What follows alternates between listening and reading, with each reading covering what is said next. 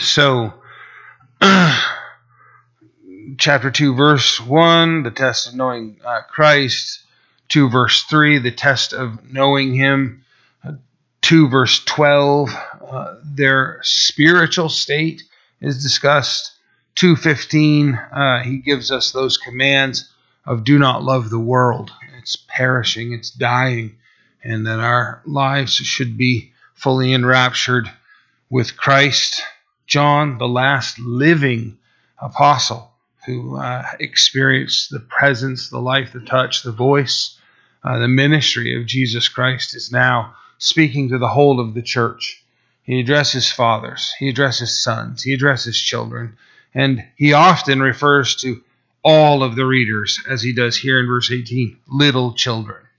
And uh, we should have that approach the simplicity of having a good father, and we just accept what he is to say, right? I mean, the world's cruel. Many of us have experienced all various degrees of human beings. Some of us had absolutely terrible fathers, others had exemplary parents, wonderful uh, in every way. Uh, you know, even Christian, wonderful, believing parents that were kind and nurturing and uh, demonstrated Christ to us. All of the is sinners. the heavenly Father, and He addresses little children. We're little children, and we have a good Father, and He is talking to us from that position. So, uh, the deception of the last hour is what these verses are titled. Verse 18 Little children, it is the last hour. And as you have heard that the Antichrist is coming even now, many Antichrists have come, by which we know that it is the last hour. Now, um, uh, the last hour. Uh, John wrote this 2,000 years ago. Uh, so, how many seconds do we have left? Right? Uh, given where we are, look at what's going on around us, right? Antichrist, let's be very careful. Uh, uh, the movies and literature and all the different things have made Antichrist to seem like some hideous person. You know, he's going to be devilish. He's going to look horrible. You know, he'll have the number 666, you know, tattooed in huge numbers on his forehead. You'll see him from 100 miles away. Gather your children up and run away. Uh, not so. Not so. Uh, Antichrist doesn't mean any of those things. It is in place of Christ. That's what it means. It isn't against, opposed, at war with. It's substitute, right? You have well meaning friends, want you to eat better. They say, Here, try this sugar substitute. It's evil. You know what I'm saying? I don't care. Stevia, it's just like sugar. No, it's not. You know, I mean, it's just you're evil and stop trying to give me anti sugar. You know what I'm saying? Uh, it, it's it, it, it, kills me. It's deadly. It leaves a bad aftertaste in my mouth. I don't want anything to do with it. Okay. Uh, not all of you experienced some of the things I did. Uh, how many of you guys uh, experienced the drive up A and W as a child? A and W root beer, right? A few of us. Did they come out on roller skates? No. Our, our waitress came out on roller skates. So drive up, tray, hook it on your window. Remember that? Right? Did you ever get to keep the little mug?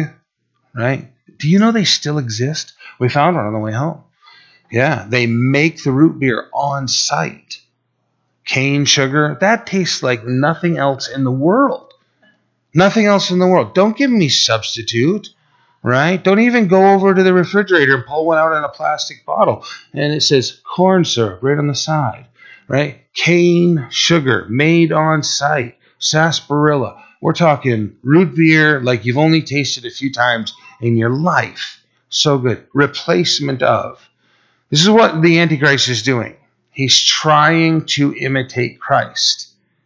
He's trying to be Christ. He's trying to get rid of Christ by replacing Christ with himself. All of Daniel and what's being talked about, about the Antichrist coming and the agreement made with Israel, and he allows them to sacrifice, but then he comes in, interrupts the sacrifice, and demands to be worshiped as God, worshiped as God. Antichrist, replacement of the Christ. The world is doing that everywhere, right? You know, go to places and experience all these different things. Just don't talk about sin. You know, talk about self help. Talk about motivational speakers. Talk about all of these positive attributes. Do anything and everything to improve the human condition without, right? Homologeo, confession, saying the same thing he's saying, without, right? Metanoia, the changing of the mind, the turning around, going the opposite direction. Come as close as you can to being Christianity without being Christianity. Don't don't ever preach. Don't say there's one way. Don't say Jesus Christ, eh, you know, is the way, the truth, and the life, and that no man comes to the Father except by Him. Don't say those things. They're offensive. They're offensive to the world. They're offensive to the false religion. Antichrist is in the world. Okay? It is it is present now. You know, it was present when John was here, when it was the last hour. When we're down to the final moments, you better believe Antichrist is here. Okay? Yeah, I mean, you, you guys hopefully by now have a really firm grasp on how close we are to financial collapse right? This nation, the and and thereby, right, because the whole world is leaning on the American dollar. Uh, this nation is so close to collapse. Thereby, the whole world is so close to financial collapse. Uh, imagine what would happen if all of that happened, and then an individual stepped forward with a financial saving plan for the whole world. Oh, they would worship him.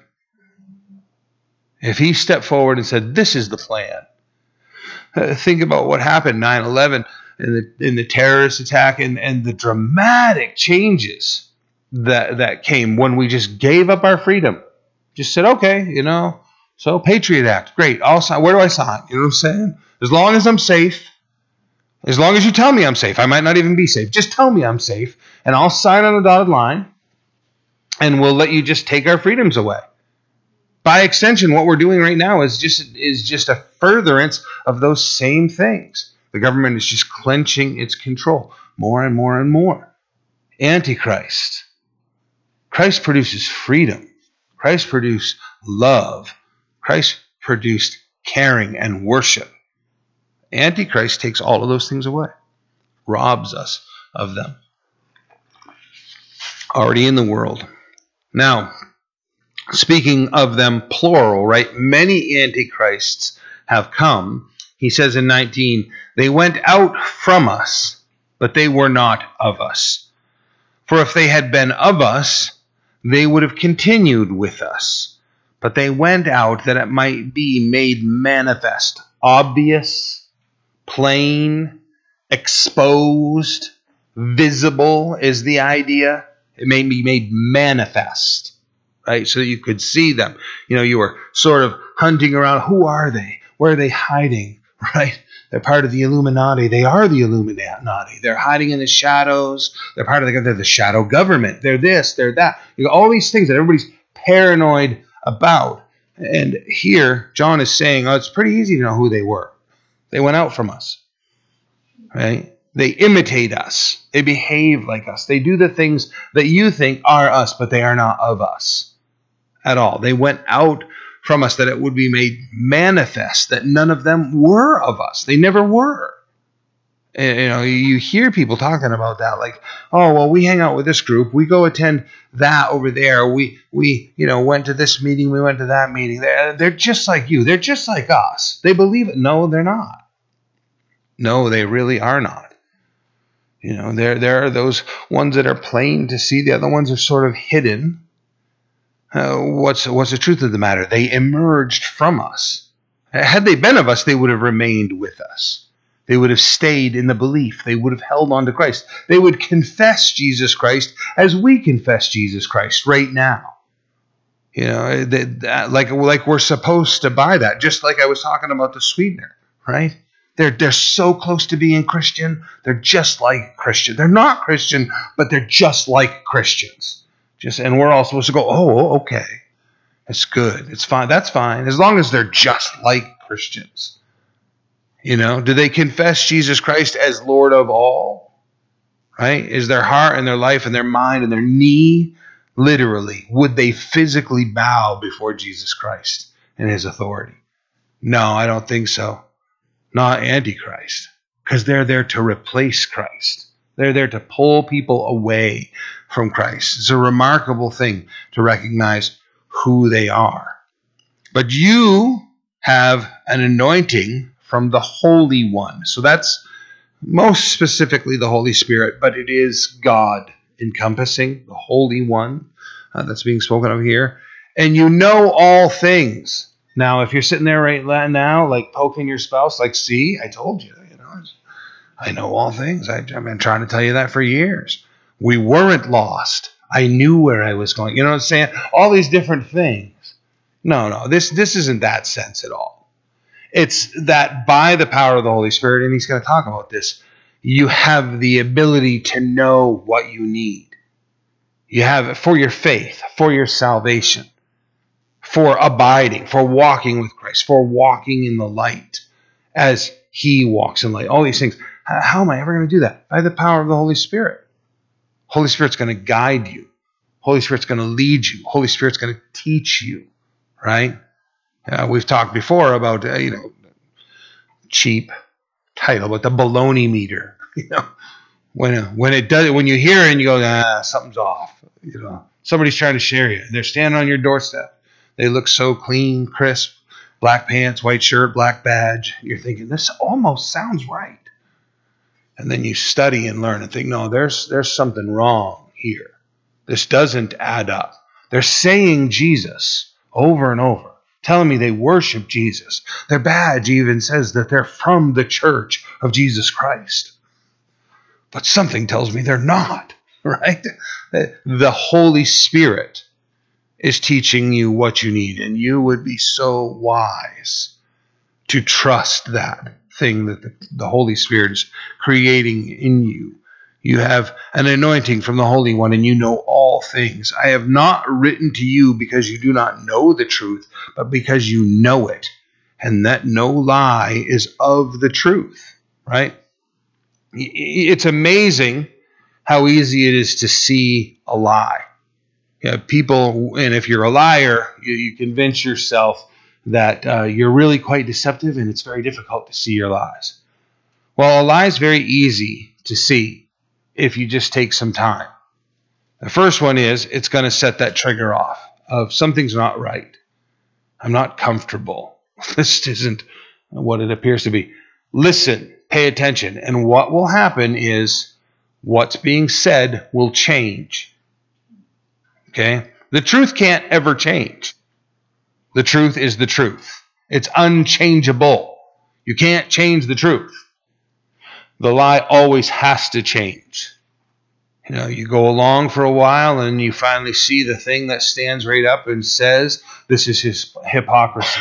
It's not real. And when you confront it, then the explanations come. Well, we said that before because of this, and that's the reason why it's okay. You know, I mean, the examples are endless inside Christianity. The false teachers. You know, uh, Robert Tilton years ago uh, got busted for just stealing all the money. Went to jail. You know, he's back out. He's on TV. He's preaching. He's collecting money again. Really remarkable how this stuff goes. But, uh, you know, the money's missing. And so, you know, the government steps in and starts investigating and looking into things. One of the things they find is that um, tens of thousands of letters are coming from all over the world.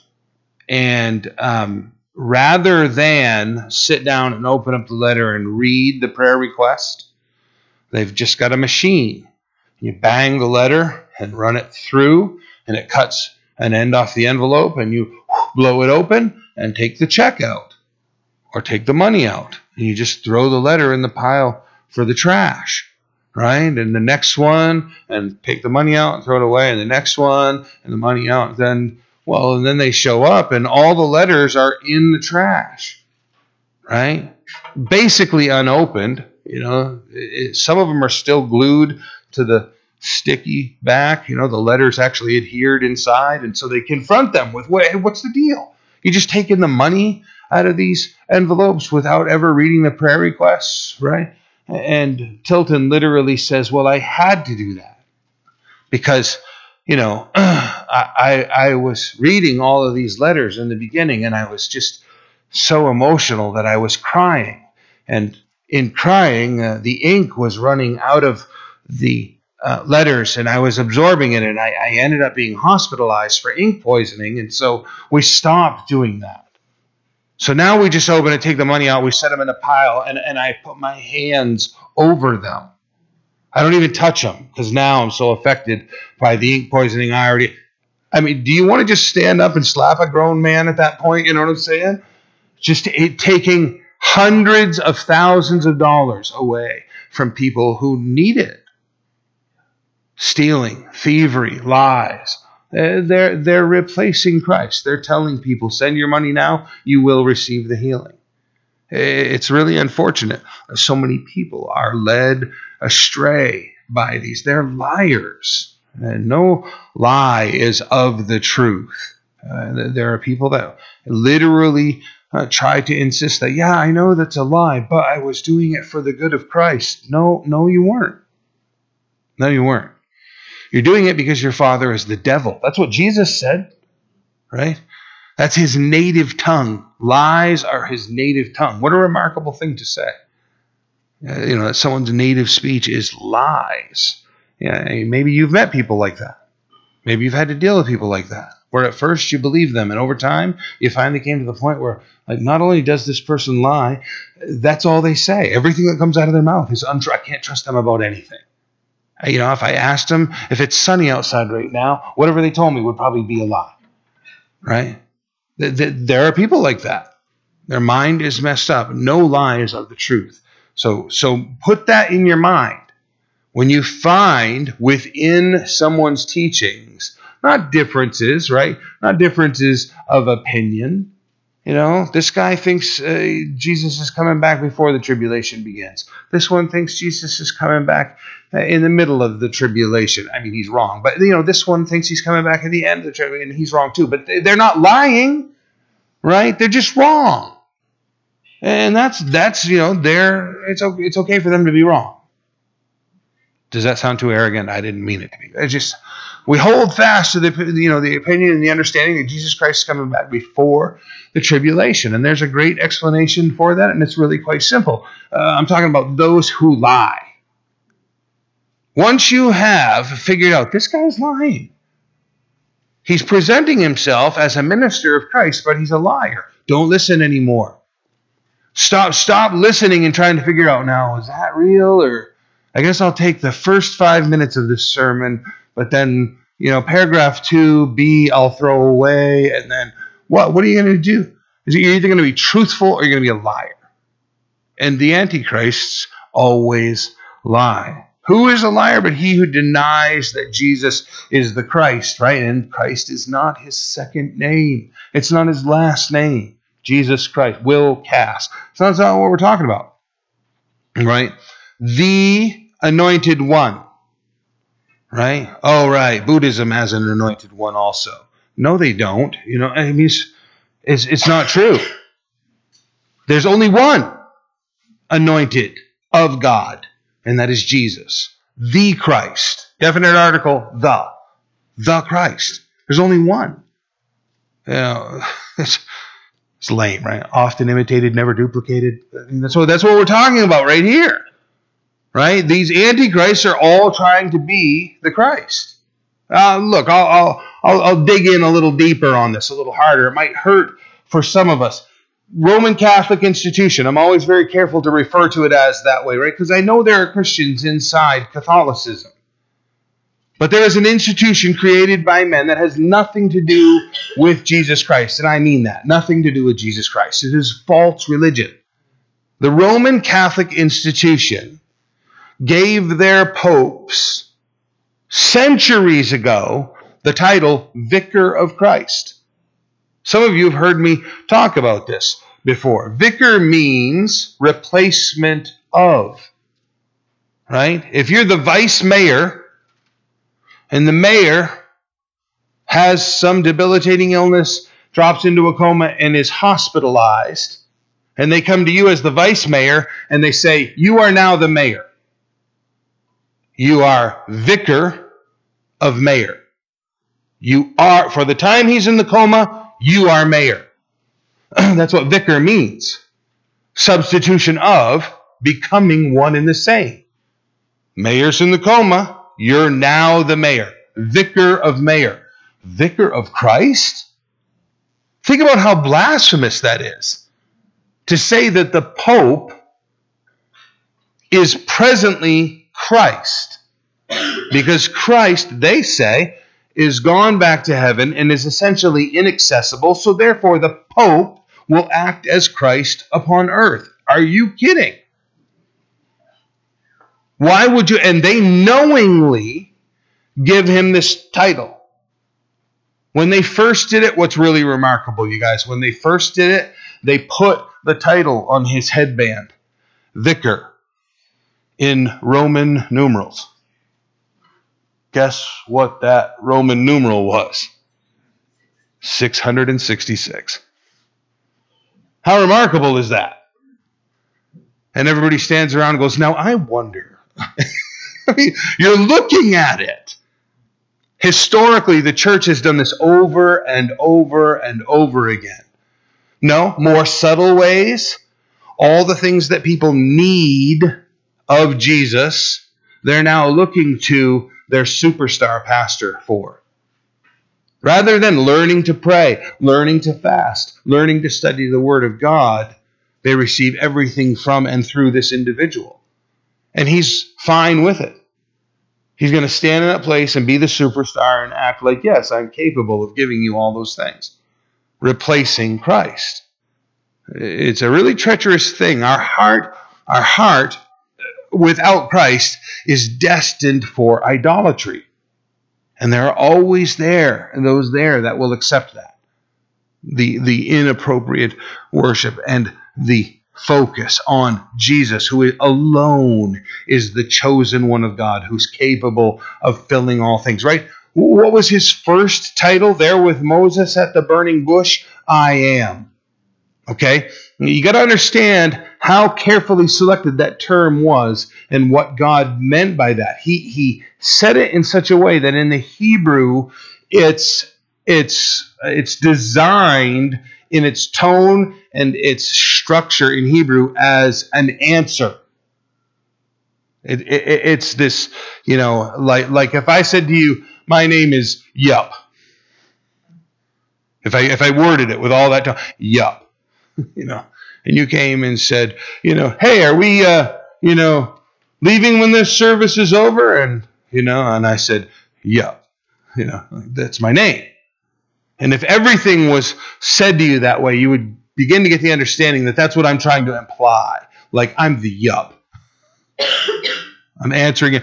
That's what that that name is. I am. What's your need? Right? God, I'm I'm desperate right now. Will you help me? You know? Yeah, I am. Uh, I need this thing. I am. What about I am? I am your need. I am your fulfillment. I am your salvation. I am. That's how he designed and presented his name to the nation of Israel. I, I'm lonely. You know, can you keep me from being lonely? I am. You know, I'm hungry. Can you provide me with food? I am. This is what he's saying. That's how he's presenting himself to the world. Now think about how much the world is looking to all kinds of other resources. They're, they're replacing God. They're taking the I am out and filling it with things uh, that uh, leave a sour taste in your mouth. You know, like stevia. Just Sweet'N Low, you know. All the substitutes that leave you disappointed, leave you wanting. He who denies that Jesus is the Christ, that Jesus is the I am, the fulfillment. Oh, well, you know, my God, I think of more of him like this or that. So you're replacing God. You're saying Jesus is not enough. You're designing your own, like it's a salad bar. You know, I like my God to have more of this and less of that. And I certainly don't like the confrontational things. I'll scrape those right off. You know, I like all the sweet stuff, the good things, the acceptance. I it like any confrontation in my God. You know what I'm saying? We we create an idol. Philosophically, this is what human beings do. The one who denies uh, that that he is the Christ. He is Antichrist who denies the Father and the Son. We get into a few things in the wording here that are very confrontational to the Jehovah's Witnesses, to the Mormons, to the cults, to the false religions. Because this statement right here is saying one and the same. Right? The one who denies the Father and the Son as a unit, as one. You know, they, they're they're having a fit, right? As Jesus is saying, I and the Father are one. And they're going to kill him over that, right? They take up stones and he confronts them, saying, You know, for which of my good deeds do you stone me right now? And they make that statement. Uh, we're not stoning you because of the good deeds you did. We're, we're stoning you because you, being a man, make yourself out to be God. Right? It's been pointed out by countless ministers uh, that it's not the, the, the awe that this man makes himself out to be God. What's most astonishing is that this God has made himself man and come and dwelt amongst us. If you're denying that Jesus is the Father, then you don't have the Father either. This is what John goes on to say. You have to couple these together, they are not separable. You can't say, oh, I'm not really impressed by the Old Testament God. I'm more a fan of Jesus. Uh, that's one and the same thing. You, you have to have these together. Whoever denies the Son does not have the Father either. either. He who acknowledges the Son has the Father also. Acknowledges the Son as God, acknowledges the Son as Christ, then he has the Father also. So when you run into people that that act that way. Like oh yeah i'm very spiritual. I mean i'm not really into jesus. I don't really you know that whole thing. I'm not oh so you're not very spiritual. Well no i really am. No you really amn't. You're not even close. Let truth abide in you. Verse 24 therefore let that abide in you which you heard from the beginning.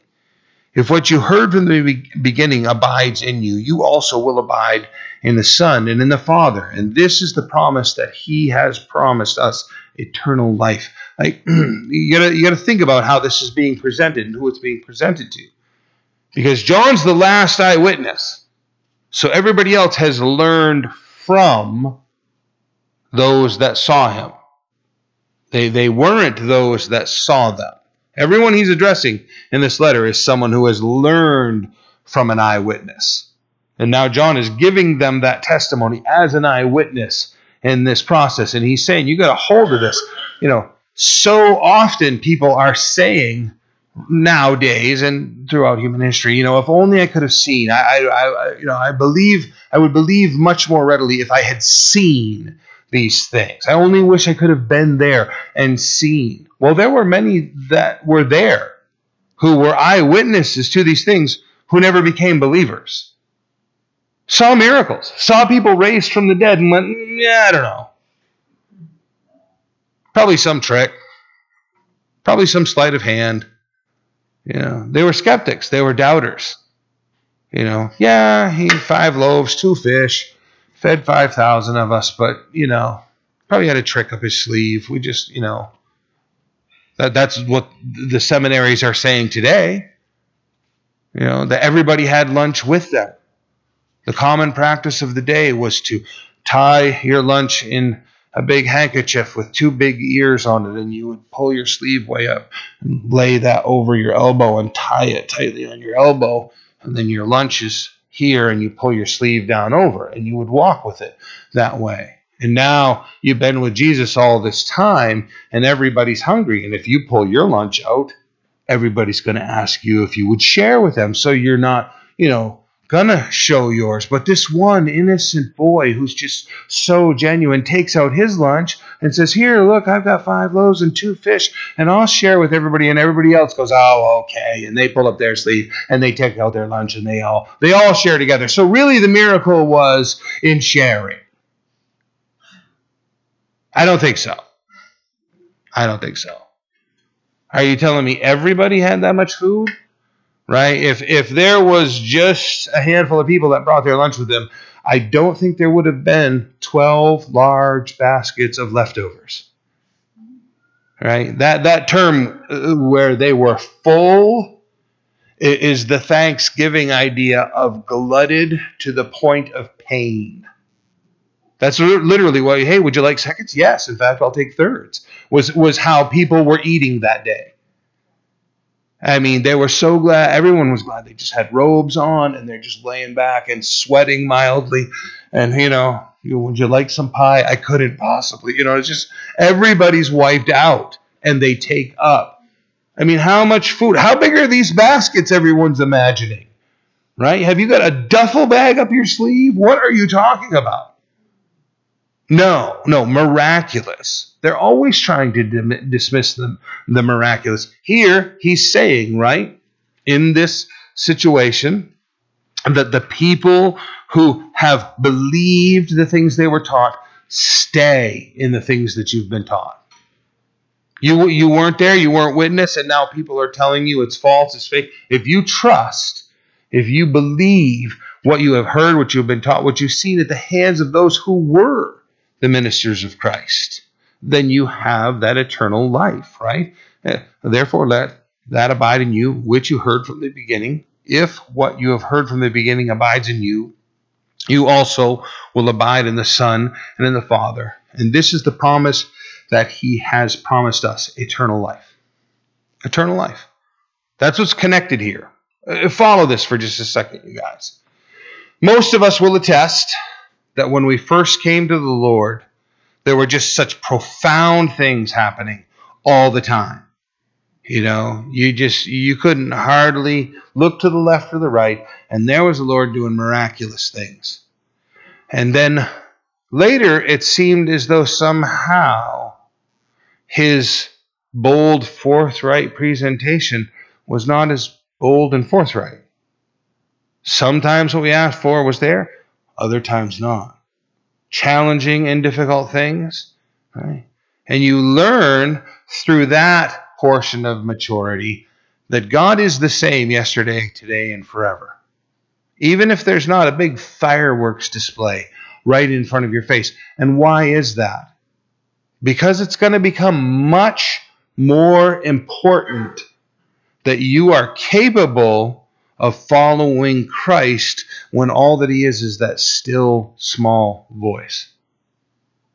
When he's the fireworks display in front of you, you go, oh, well, this is simple. When he's very hard to make out in the fog of life and the difficulty of challenge, and yet you're still willing to stay the course and follow him, I would much rather, I can tell you, years on into this, I would much rather serve in ministry next to the person who was capable of hearing God's still small voice than to serve one, some, with someone that has to always have some grand display.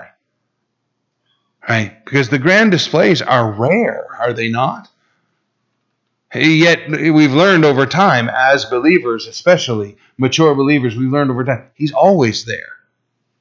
You know, Joe Focht is the one that I first heard say that, you know, those times where you knew the Lord's presence. You prayed and the wind blew and you got chills and it was powerful and you just couldn't believe how strong the presence of the Lord was. And then in times later when you pray and you can't sense him there at all, you have to assume that God in that moment doesn't want you to sense him at all. Right? Because you have the promise of his word that he's always with you, that he'll never leave you, he'll never forsake you. So you have to assume very safely, oh, he's right there.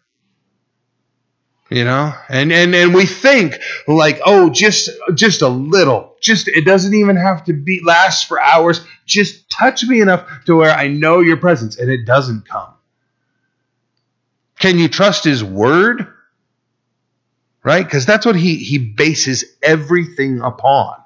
His word and what he said. And here's John telling the entirety of the church the same thing. Stay, abide, remain in what? Your your emotional experience? Not at all. Right? The chills, the thrills? Not at all. In what you were taught. Go back, read all of Jesus' ministry, the phrase you want to look for is, I must go and teach. It's constructed several ways, right? Jesus begins his ministry by saying, I was sent for this purpose, to teach.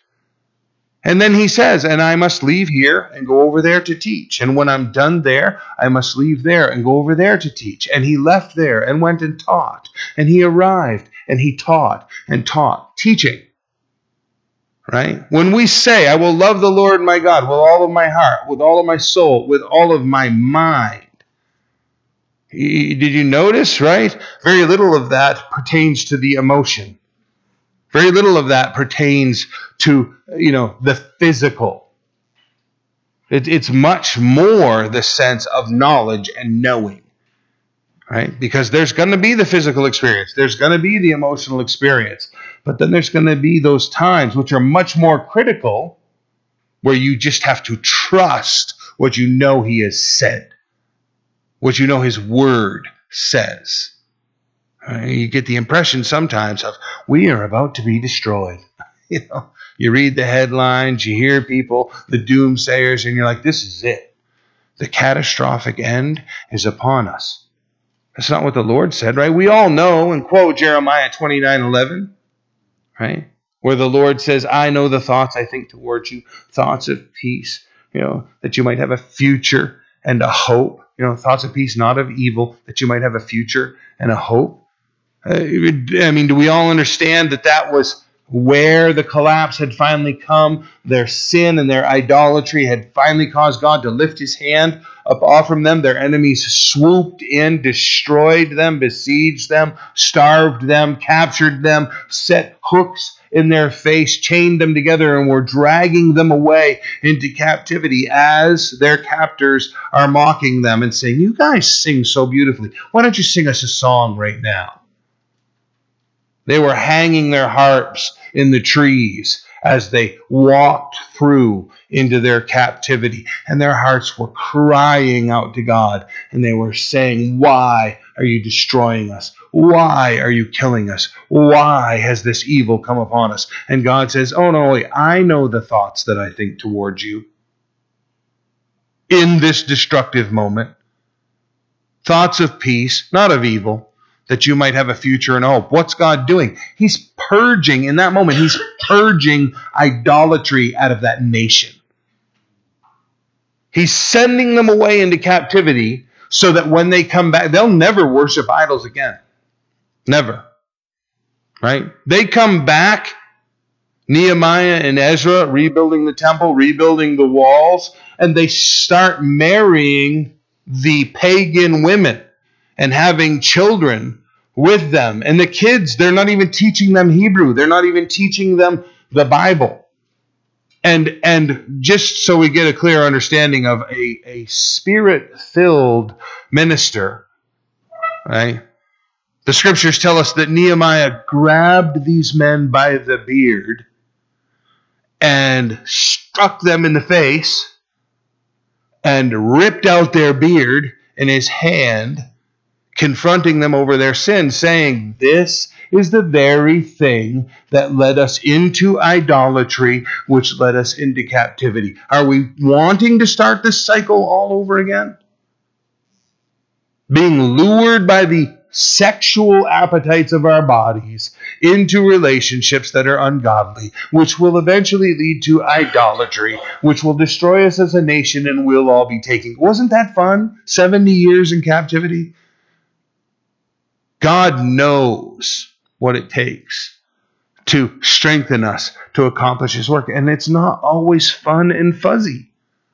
We'd love it to be, wouldn't we? Look around the nation right now and what's going on. And I appreciate the ministers that are like saying, we need to rise up. We need to be more zealous. We need to do. I'm thinking right now that what this nation needs, this, this Christian nation needs right now, is a hardcore spanking. And that's putting it mildly, isn't it? The most severe of correction is probably what's come. I'm enthralled with the fact that we're perhaps about to turn the tables on Roe versus Wade. Wonder, have you seen the violent reaction of our nation? Does it look like the nation is repentant? We don't need reform, we need repentance. We need broken hearts. We need people that are sincere to come to the Lord that are saying, No, I'm not going to take some half measure. I'm not going to come halfway back to Jesus and settle into my little Christless religion over here. I'm going to come full into Jesus is the Christ. And I'm going to worship. And I'm going to teach my family and my children to worship. I'm going to be I'm going to be one of the remnant. And if the remnant becomes widespread spread revival, we'll all rejoice together. But you and I can become the remnant and worship Jesus Christ in spirit and in truth. We have to surrender to Him this way. We need to return and be restored. Acknowledge the Father, acknowledge the Son, therefore let Him abide in you, which you heard from the beginning. If what you heard from the beginning abides in you, you also will abide in the Son and in the Father. And this is the promise that He has promised us eternal life. These things I have written to you concerning those who try to deceive you. But the anointing which you have received from him abides in you, and you do not need that anyone teach you, and let it be clarified. But as the same anointing teaches you concerning all things, and is true, it is not a lie. And just as it was taught you, you will abide in him a little wordy, a little confusing. The summary of the thing is that what you've been taught combined with the one who taught you, meaning the Holy Spirit, if you have the Word of God and the Holy Spirit, then you're going to be able to discern who the Antichrists are, what Antichrist is, and where you should be in worship. Right? Eh, you know, uh, how many times have you guys heard me talk about, oh, I've had some deep emotional experience. It was so profound. I couldn't even believe it. But then you read the Word of God, and the Word of God says something that clarifies to you this is inappropriate. Then you have to go, oh, well, maybe I'm not right on this. You guys have you know, sick to death of me talking about like Bethel music and all these different emotional experiences in Hillsong. Lori and I were just going through a big review on the ride home of all these different things and the avenues and where they came from and what they're doing. And one of the things we stumbled across is um, that uh, uh, Bethel Music, uh, one of uh, their lead ministers, is uh, saying that uh, like for instance, I've spoken about Joyce Meyer. Uh, says Joyce Meyer is the greatest Bible teacher alive in the world today. Um, no, she's a false teacher, and no one should be listening to her. Okay, um, they they have a teaching that they've shifted on now because once it got out in the public, it's so stupid that everybody was freaked out by it. And that is that where certain saints died or they were laid to rest, their gift abides there until someone absorbs it. Does that sound weird enough for you? How about this? They were going to their graves and lying on their graves until they could absorb the gift. Sounds profoundly unbiblical. Amen? You know, the weird stuff. It gives me the willies to think they shifted gears later because a whole bunch of people were like, well, so wait a minute. You're communicating with the dead? You know what I'm saying? They're trying to justify this through, well, Elijah's bones, and they threw that. No. Okay, that was a miracle from God. The Holy Spirit performed that miracle. You know, oh well, the mantle, the mantle of Elisha. You know, a mantle of Elijah was transferred to Elisha, and so if we could just find, then we could absorb the. Uh, you know, maybe we could find like let's just all go lay on Billy Graham's grave. What? Right. So so now now rather than in, and they they literally um, uh, labeled this in the beginning as absorption, spiritual absorption. Like where did it? Where was that in the Bible? You know what I'm saying? You know, spiritual absorption. no, no, I don't. No, no, I don't. So they shift it now, and now what they say is there are many great deposits of spiritual gifts that have been left abandoned, and we need find them and absorb them and use them. What? What? you know? Weird things. Weird things. This is this is why you guys. I hear their music, eh, right? And it's almost like I can tell now right? You're just tuning through the radio and there's a spiritual song, and the minute your body's like completely into it, you have to go like, oh, wait a second. This is probably not spiritual at all. It's completely appealing to my flesh. You know. How about how about if I just say, you go through the gamut. Next song. Vineyard, Hillsong, Bethel, what's the other one? Elevation, right? Jesus culture, you know, uh, Kim Walker. You just go through. If I say repetitive, hypnotic, is that not a summary, right? The same phrase and building crescendos over and over. And about the 58th time they've said it, you're like, does this song end anywhere? You know what I'm saying? It's just like, what is going on, man? Do we remember the old hymns? Right? I mean, I know you couldn't hardly stand the out of tune upright grand piano and the organ and all that stuff, but read those hymns. Right? One chorus, four, six, eight verses sometimes. Right? How many of you remember, you know, hearing, you know, hymn number 354? We're going to sing the first, the third, and the fifth stanza. Uh, stand with me now. And off you went. Read those hymns and see the depth of spiritual knowledge that was in them. Now go back and look at the life of like Fanny Crosby and, and what she went through and how she surrendered herself to the Lord and the things she wrote. You guys, when, when we're being told here, you've got the Holy Spirit, you've got the Word of God, you will not be led astray. You will not be deceived if you hold to these things. If you're just holding, right, you've abandoned the Word of God, don't even know what it says, right? You bring up subjects from the Word of God, and people are like, where do you get that? Oh, uh, the Bible, you know? I read I read the, the Bible. You know. So many are completely unfamiliar with the Word of God.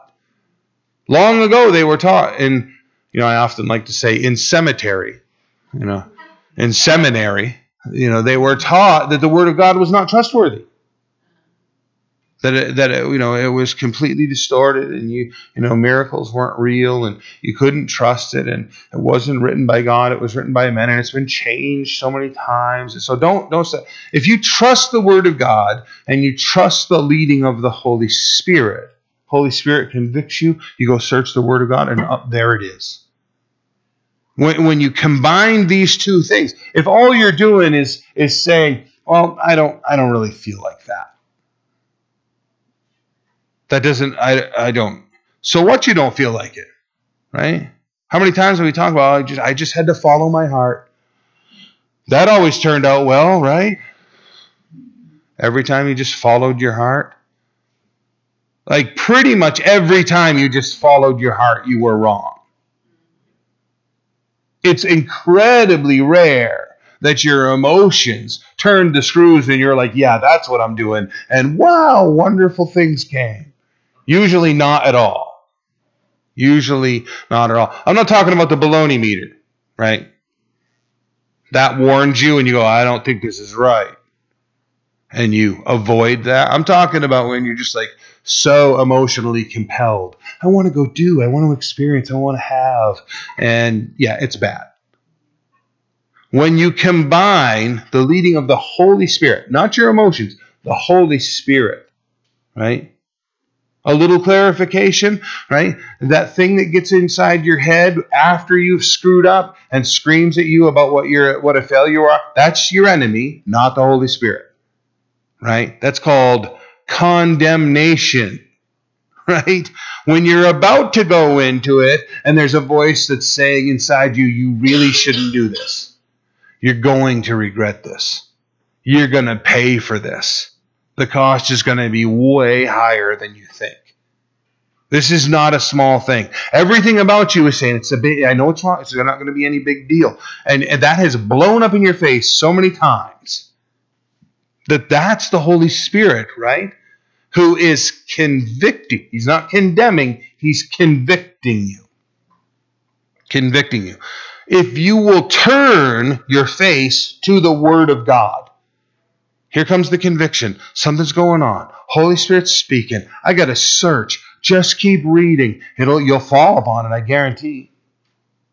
You pour through the word. You don't have to, right? Have a teacher who's like, well, if you really want to know the deep things of God, then you've got to buy my three books and my 78 part, you know, MP3, you know, podcast. You got to listen. If you don't, if you don't pay for those, then you'll you'll be lost. You'll be lost without me, you know, is, is what they're saying. Pay now. Three easy installments. You know, it's just, it's ridiculous. If it's the gospel, if it's the truth, then you, can pretty much guarantee, well, it's free. It's free. That's usually the way that works. You know, you can dig in deeper. There are some. I just invested in a thirty-nine ninety-five hardcover book of uh, difficult topics in the Bible, the complete encyclopedia from Genesis to Revelation. That's my nighttime reading now. Tearing apart the difficult topics, understanding all the language and what's involved in those. That, that stuff entertains me, right? The Holy Spirit led me to that book, which is built entirely from the Bible. You know? If you have the Holy Spirit and you have the Word of God, that's what you need. World War II, men uh, were taking apart um, New Testaments that had been handed out by the chaplains, taking all the pages out of them, and they were keeping one page and handing it down the line because they knew they were probably going to be in heaven or hell within a day. Keep the next page. And if they survived it, they would collect the pages from the dead and redistribute them and and oh, you have uh, page 153. I have 150. Here, we'll swap. They were living on the Word of God day to day. Holy Spirit speaking to their hearts, collecting the Word and living by it. You have that opportunity here, that eternal life. And these things I've written to you concerning those who try to deceive you, but the anointing which you have received from him abides in you. You do not need that anyone teach you. One of these antichrist false teachers, you know, special uh, knowledge guys. But as the same anointing teaches you concerning all things, and it is true, and it is not a lie, and just as it has taught you, you will abide in him, unchanging, unmoving, abiding, steadfast. Word of God doesn't move. Word of God doesn't change, right? At no point did the scholars need to sit down and say, okay, we got to rewrite the book. It's, it's just way, it's become so obvious that it's so irrelevant and it's so messed up. Let's just, you know, let's just start in Genesis and get this thing right. Didn't ever have to do that. It, it, you know, it is the solid rock. It is the rock of Jesus Christ. It is the foundation. You receive the anointing of the Holy Spirit. You received the Word of God. Abide in these things. Stay in these things. Remain in these things. Don't move. I was with a group of pastors, all pastors, serving together in a ministry. We were establishing the bylaws of the ministry and it comes up. Well you know this is an interdenominational ministry so um, are we going to require that the people in leadership in this ministry uh, that they not drink or are we going to allow them to drink? And the debate begins and i'm sitting at the table like what? What are we dealing with here? I was astonished. I couldn't believe it was even a debate and I put a couple of points in, but it finally comes down to I just can't believe what's been discussed for more than an hour now. And they finally say, So what do you think, Will? And I say, Well, let's turn to Timothy. And I start reading, and then I, you know, let's go over to Titus and see what Paul said to these young authors. And I'm I'm completed and I've made my position of anyone in biblical leadership should not be given to drink at all. And one of the, uh, having heard all of that, one of the pastors says, You know, sometimes when I listen to you, I just don't know how you come up with this stuff.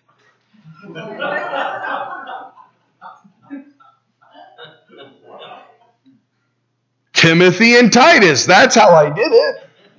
I opened the Bible. He literally, without any hesitation, fired right back at me and said, I've just never heard any of this before. And you're a pastor. You know?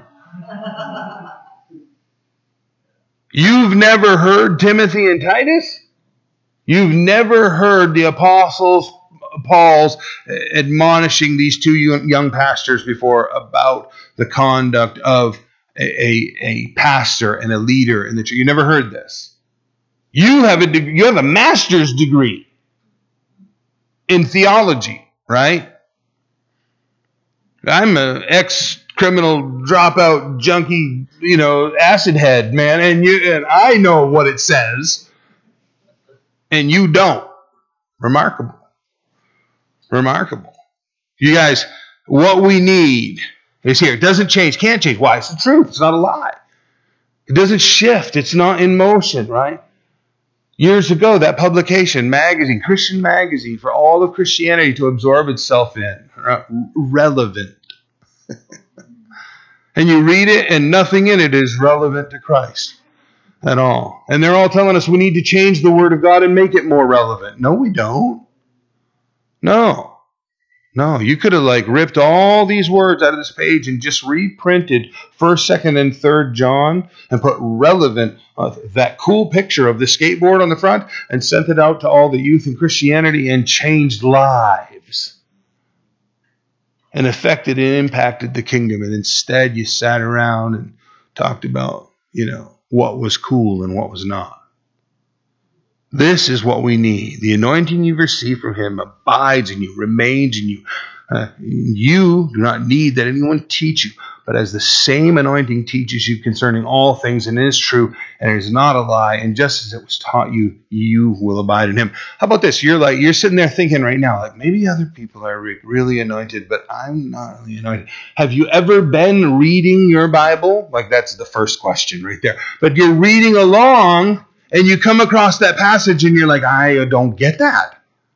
What does that mean? What did it compel you to do? Go find some other Christian and go, Do you know what this means? And they're like, Well, I've got part of it, and I've always sort of said, Let's go find the other Christians. And you sit down with them, and a few of them are like, Well, and this, and then that, and now here's the whole picture. And so now you know what the water and the blood are talking about. And you're like, Oh, I get it. That's the anointing that compelled your heart to go seek out the answer from the person that you knew had more answers than you. And as they shared with you and there was still a gap, you went and found others. This is the anointing of the body of Christ. This is Hebrews saying, do not forbid the assembling of yourselves together. So that you find these things, you know these things. You know, Charles Taze Russell, founder of the Jehovah's Witnesses, in conflict with all of the ministers that are trying to teach him in his youth, getting kicked out of churches, having arguments and fights and quarrels with everybody, finally decides, I'm rewriting the Bible. And he does. And his followers all know that he has sat down and he's rewritten the Bible. And over the years, they erased that from their history. So now, the people in the Jehovah's Witnesses think that it was a large group of scholars who got together, studied the original text, and rewrote the Bible and came up with what they refer to as the New World Translation. No, no, it was just Charles Taze Russell. In his incredibly rebellious, vain mind, who said, I want the Bible to say things other than what it says. So I'll just scratch this part out and I'll write this in here and I'll add a comma and I'll lowercase this and change the whole thing. When, when right, one individual isn't reliant upon the anointing in the scripture to be taught and how it forces us into submission to it and how we learn and teach one another, we are the body of Christ collectively. This anointing has to work as Christ designed it. You don't need, right? You don't have to buy the tapes. You don't have to buy the series. You don't have to follow Charles Taze Russell or Joseph Smith or Brigham Young's uh, teachings. You follow the Word of God, the leading and the unction of your heart, and you will learn what you need to. Now, little children, verse 28, abide in him, right? Oh, we heard Jesus tell us that, didn't we? John 15, abide in me. I'm the vine, you're the branches. Right? No one separated from me can bear fruit. You have to remain in me. Here, John, little children, abide in him. And when he appears, we may have confidence and not be ashamed before him at his coming. Isn't it funny how the older we get, right? Uh, we start to refer to everyone as so much younger than ourselves. Well, I was talking to this kid the other day, and he was well, he is 35 years old, and he is married, and he does have three children, and he does own his own business. But he's a kid, you know what I'm saying? He's a kid, little children. This is the elder John saying, "You've already learned these things, and you got to hang on to them." speaking to you as an elder brother, an elder father who's telling you how this works, how this functions, how it feeds your very soul. You got to stay, abide in Him. When He appears, we may have confidence and not be ashamed before His coming. Right? I hope you don't go to bed, right, or even late into the evening, think like, "Oh God, don't just don't come back right now." like come. In fact, don't come back until Sunday. You know, I need to go to church. I need to talk to the pastor. I need to pray need to call my friend. Just don't, please, just don't come back right now. Please don't function like that. Right? That needs to be just the air horn in your ear. Not like a soft, subtle thing. The next time a thought like that goes through your head, if it ever does, be resoundingly alarmed, right? About where you're at. The confidence we have is in the abiding. It's not that you've been robbed of your salvation or you've lost your salvation. Eh, eh, the confidence is you're where you're supposed to be. You're unconcerned. Why? Because Jesus has me. I'm in him, he's in me. This is right where I belong. I'm in the place I'm supposed to be. I'm not out on the edge. I'm not living on the fringe. I'm deep in the heart of my Savior, where I need to be right? All of those, you know, alarming phrases. Pastor Will, as a Christian, can I, you know, sleep with my girlfriend? Can I smoke? Is it okay if I drink? Can I, you know, no and no and no? You know, it's just, you need to be far away from those things. In the center, in the heart of your Savior. In the place of security and trust. Where you can lay your head on the pillow at the end of the day, knowing if He appears, while you're asleep, you will be in his presence. He, you, he has you. You know, are you saying that if I'm out on the fringe, I could lose my salvation? Not at all. You could also be self deceived. You think you're on the fringe when in fact you're not even inside the circle at all. That's a dangerous thing. Well, tell me where the line is. It's deep inside the center of Christ. That's where it is. It's not out on the fringe. It's not in the wonderment. It's not in the maybe. Right? Chuck Smith used to say, you can live your life under an exclamation point or a question mark. You choose, right? Saved! Exclamation point. Saved? question mark? That's no good. You don't want the question mark, you want the exclamation point. You want it to be such that you are sure, you're confident in Him. This whole thing, you're not ashamed before Him at His coming. What a horrible thought. He arrives, what do you got in your hand? Wish I didn't have this in my hand right now, you know. Maybe I am saved. Just wish I didn't have this. That's not how we want to live as believers. We want to live in a place where the words that are coming out of my mouth are from Him, and what's in my hand was given to me by Him at His appearance. I can rest in the assurance. Read it again. We'll close it out. Now, little children, abide in him, that when he appears, we may have confidence and not be ashamed before him at his coming. If you know that he is righteous, you know that everyone who practices righteousness is born of him. Practicing righteousness. Like we used to practice sin, like he talked about in the beginning, anyone who walks in darkness. It's the idea of is this your perpetual attempt? Are you constantly trying to? It's not self righteous. It's not perfect in the sense that the world implies. We're not arrogant in Christ. It's just that I've abandoned the living, the walking, the practicing of darkness. You know, I stumble. I even fall. You stumble. You fall. You get right back up, right? You find the light. You reorganize yourself and you start taking those one after the other steps with Christ. may His word be a lamp unto my feet and a light unto my path. Now, it's not a million miles out. You just shine it down there. You can see so clearly. Come on, everybody, let's go this direction. It's just illuminating the path right in front of your feet. And that's all you need in a very dark place. Right? Do you remember when Josh got lost on Mount Katahdin and the Harvey boys were with him? Holy cow. Harvey boys show up back at base camp, Roaring Brook, Mount Katahdin, and they say, Your nephew is up on the trail with Nick Eastman. I'm like, What? Slightly foggy, pitch black. Yeah. Were you there, Mark, when that happened? About, about how far up on the trail? We left him two hours ago. What? We came down over Knife's Edge. We were on one peak. They were on the other peak. We could just yell across and they could hear us. They still had to go all the way down and then all the way back out to where. Well, that's where we left them. Did you leave them a flashlight? No. They're in the pitch black on Mount Katahdin coming down Knife's Edge Trail into Roaring. You are out of your mind. We all left. Flashlights ran up the trail. Ran.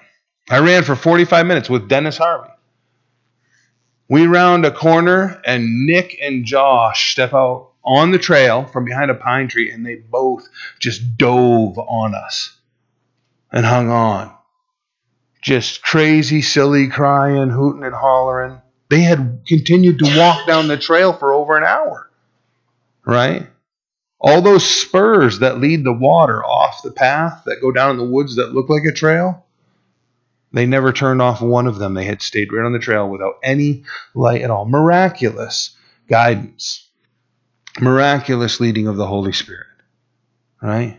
We had little tiny flashlights, and that's all. all all we walked down with. We just grabbed the flashlights that were on the picnic table, some waters, threw them in a backpack, and went.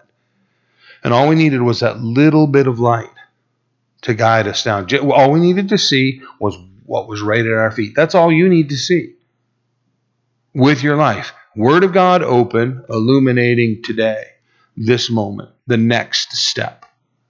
Let Christ guide you. This is what you need to abide in, right? You know, spiritually, we get that mindset like, oh, it's it's a thrill when we put down the flashlight and we wander around in the dark. It's so exciting. no, it's really scary. You need to stay where you belong. You need to stay where the path is. You need to abide in Christ. Let him bring you all the way to that finish line, as verse 25 says eternal life, now and in eternity. Abide in Christ. Make sense? All right. We'll pick up with uh, chapter 3 next week. Why don't we stand and we'll pray?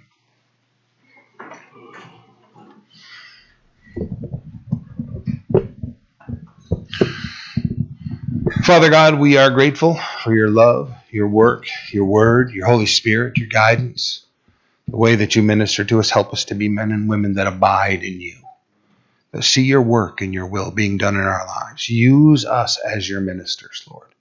We want to be about your work. We want to be about your will. We pray in Jesus' name. Amen.